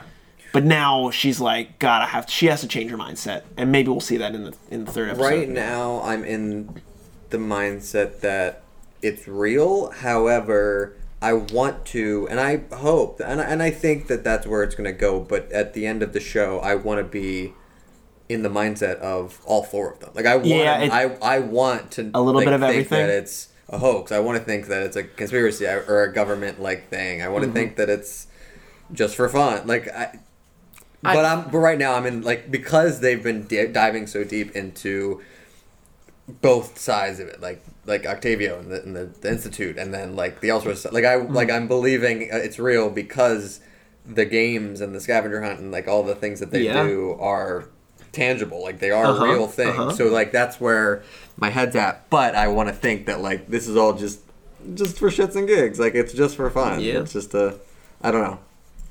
I don't know if we're ever gonna find out. No, it's it's it's gonna be up to interpretation. Just like everything is up to interpretation. Yeah. No. I don't think I don't know how you're gonna write this being like, because like the magic is in like not knowing if it's real or not.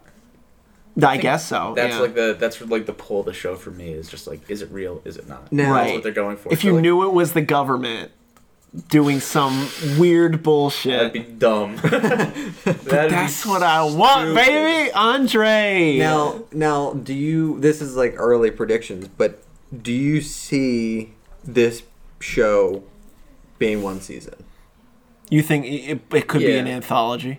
Well, possibly. I mean, I, I don't know. Like, I I want to see how this plays out, and I want to see how it, it ends if they take down the Institute, they find Clara, they take it down. Like, I don't I don't know. Like, I honestly, my theories right now are kind of unknown, just because there's really like until I think I'd have more theories once I met all four characters more in depth. Yeah, mm-hmm.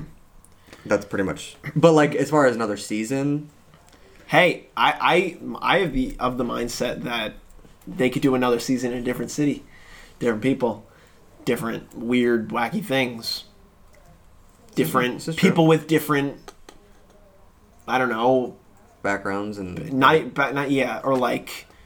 Character flaws that yeah. are accentuated through this activity. I don't know, but if it was one season, I wouldn't be. I wouldn't be shocked. Yeah, yeah.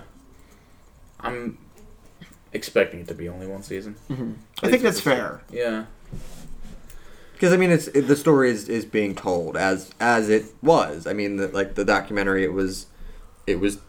It it was what it was. Like they, they, they yeah, they told mm-hmm. the story, and it kind of, from what I remember, it ended with like the mystery. Like there was some mystery that was never answered, and and I mean that's kind of how, I guess, the entire premise of the Institute and like the, the Elsewhere Society yeah. is. It's like it's all a mystery, and I think it kind of stays that way throughout. So if it ended in that mysterious way, and like still like leaving you with questions and right. like that would be that would make sense, and it I feel like they would leave it kind of open-ended. But one thing to know for sure, the title is Dispatches from Elsewhere, so Elsewhere is in the title. It's not no no mention of Jejune, no mention of Institute.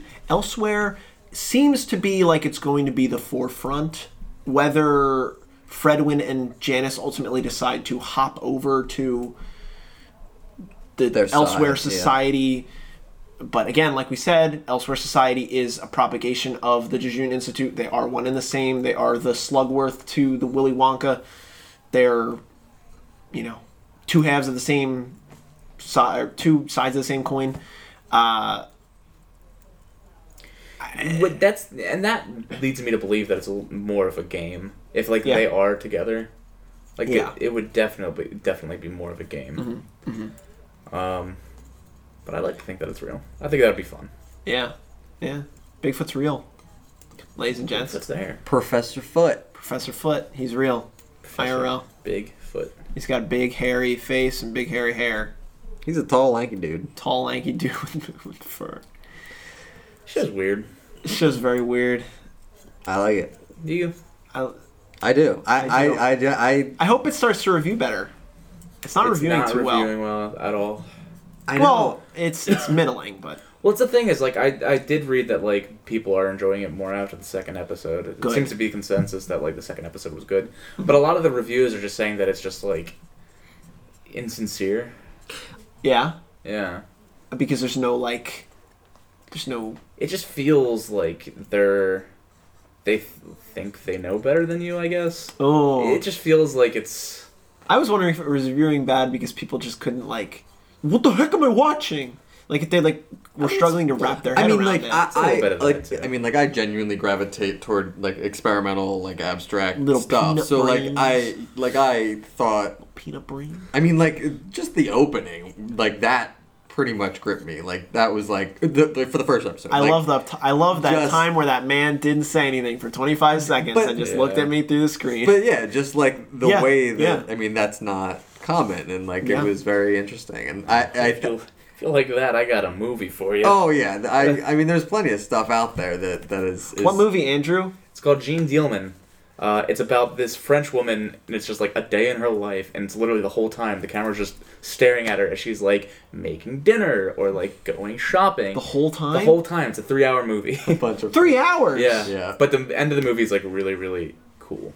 I'll just leave it at that. Basically, she just like does this pretty big act of rebellion. And then the last ten minutes of the movie is just, like, her, like, dealing with what she's done. Give it a watch. If Damn. You've got the time. Jeanne Dielman, everybody. Jeanne Dielman. Jeanne Dielman. But, yeah, I mean, overall, I I want to... Fi- I mean, obviously, I want to finish it. And we will, because... We we're will. Gonna, we're going to take this on as a as a show, so... Yes. Anyway, do you, do you have any, any closing remarks? Any Any... overarching thought on the first two episodes? Uh, oh my god, I'm distracted by that laser pointer. Sorry. Angela's got a laser pointer. Sorry. Andrew's a cat. I am a cat. No, I I want to save it until at least after the next two episodes yeah. to really like give it yeah. a, a thumbs up or a thumbs down. Yeah. Because I feel like once we've got our four main characters well rounded, we'll have a better grasp of what's what's happening. What what's at stake? Yeah. Yeah. As of now, eh. Eh. Yeah. You know, I'm, I'll watch it. Not too good, not too bad. Exactly. Yeah. All I want is a little bit, little taste of that divine nonchalance. I, if if I can gleam any of these concepts and like try to apply them to to real life, I'm hoping, I'm hoping, I'm willing, I'm going in, in with a mindset that I'm willing to learn. I, I believe, and Jason Segel says this in his in his interview with with Colbert, um, that like. It's sort of about opening yourself up and watching this, having an open mind. And magic as an act of defiance. Magic as an act of defiance. That's the thing that Jason Segel says. That's cool. But I, I just, yeah, I want to be in a zone where I watch this and I think something that I didn't think before. So I'm hoping that it can just expand the mind. Um... It did an okay job in the first two episodes, I will admit. Um, but again, there's a lot more to see. We've got more characters that I need to know more about um, that I haven't seen enough of. So much like Andrew, yes, I will. I'll refrain from making my final judgment or my ultimate feeling about the show um, until after we've watched a little bit more. But this has been fun. I. Uh, Um, is Jason Segel somebody who you trust to explain to us what the fuck divine nonchalance is? I trust him zero percent. I, I I don't trust this man, but if he can compel me with his bland sad sack character, then maybe I can trust him. Wait, you don't trust Peter? I don't trust Jason, Jason Segel. Why? I don't know. I just, it doesn't feel like a thing that he's trying to, like, p- like profess onto us. It's like something he read in a book somewhere that he's, like, trying to... trying to explain a book that he read like five years ago. Yeah. And he's like, remember that time I read that book? What if I made a T V show about it and talked about the main concept of the book, but didn't go back and read the book to tell people what it actually is? He's like, I don't remember what it was. This is like kind of what it was. Right, right. I'm going to do my best. I'll, I'll read the Spark Notes, but I'm not going to waste my time rereading the book. I, yeah. Wait, so, so you, you don't like Jason Segel? No. No, it's not that. It's not even that. It's just like... It's just, like, so far, it just doesn't seem like he... I wasn't compelled by his interview, that's what I'll say. Okay. Neither was I. It it felt very weird. Like, it was, he was very like, weird. It felt like he was playing a game. It felt like he, like, joined a cult, and he's, like, trying to get all of us to join. And is that what it is? Maybe. Is that what it is? Is it Maybe. all a cult? And that's what the real world in San Francisco, they believed it was. All I'll say is Is that... it the Goop Lab? Is he trying to make us join Goop, Goop Lab? Gwyneth? She's in The Politician. She is in The Politician. Mm-hmm. Did you did you uh, watch any more of that show? No. It's good. Episode forty-two of Pilot's Guide, The Politician. Uh, yeah. So, oh no, forty-one. Whatever. Um. No, you like Jason Segel though, Angelo. I know. I know you do. You can say it. You can admit it. I mean, I you can admit he's I cool. didn't watch How I Met Your Mother. I didn't. I watched five seasons of How I Met Your Mother. I I mean, I didn't. Yeah, I haven't really watched bitter. too much stuff. I mean, so far, like, this is main. This is probably the main thing I've watched him in. Like, I... Forgetting Sarah Marshall? Come on. I haven't seen it. The Muppets movie? The I Mu- haven't seen it. He definitely hasn't seen that one, folks. uh, anyway, uh, had a good time, boys. Yeah. Thanks for... Yeah, this has been fun. Recording. I can't wait to continue doing this. This is... Yes, yes, yes. We, we don't know exactly... We don't exactly know when we'll... We'll be back. Probably We're probably gonna do every two episodes. So in in two weeks time we'll yes. probably return with, with a new episode of until then, a recap of the two. Right. Until then, watch the first two if you haven't already. And let us know what you think. You can send uh, an email. That would be this would be great if, if you have any thoughts about anything at all. Um, what you believe Divine Nonchalance is, what you think Elsewhere is. Uh, how you feel about Peter, how you feel about Simone or Fred Wynn or Janice, you can send an email to pilots guide pod at gmail dot com. Um, I will happily receive that and share with my compatriots here uh, the thoughts on the pod. That would be, yeah, whatever, whatever any ideas that you got. Um, if you want to connect with the podcast, you can do so on Twitter at pilots guide pod. Uh, there's a link to my at in the bio, as well as co-host for Pilot's Guide, Sean, if you've never listened to Pilot's Guide. If this is your first time joining us, Pilot's Guide is a show where we just watch pilot episodes of uh, streaming service original T V shows and talk about them. There's a backlog of a ton of things, which you'll be finding in this R S S feed uh, that you're presumably in if you're listening to this right now. Anyway, boys... Dispatches from Elsewhere is on A M C yes. at ten p.m. on Monday nights. Correct. If you're wondering, um, sometimes it's like an odd time, like ten oh eight or ten fifteen, mainly uh. because of The Walking Dead, I think, is in Stupid. That, the time, lo- time slot right before it. But stay tuned, and uh, the episodes will uh, will keep you keep you encapsulated, hopefully. So. Anything to plug? I got nothing. You got nothing? Cool. And nothing other than The Pilot's Guide. Keep... Uh, Keep, Keep on keeping on. And as we do every time, as we say every time at Pilot's Guide, please feel free to roam about the cat. Woo! We did it! It's been uh, the first episode of Pilot's Guide to Nonchalance. Thank you so much for joining us. We will be back in two weeks for more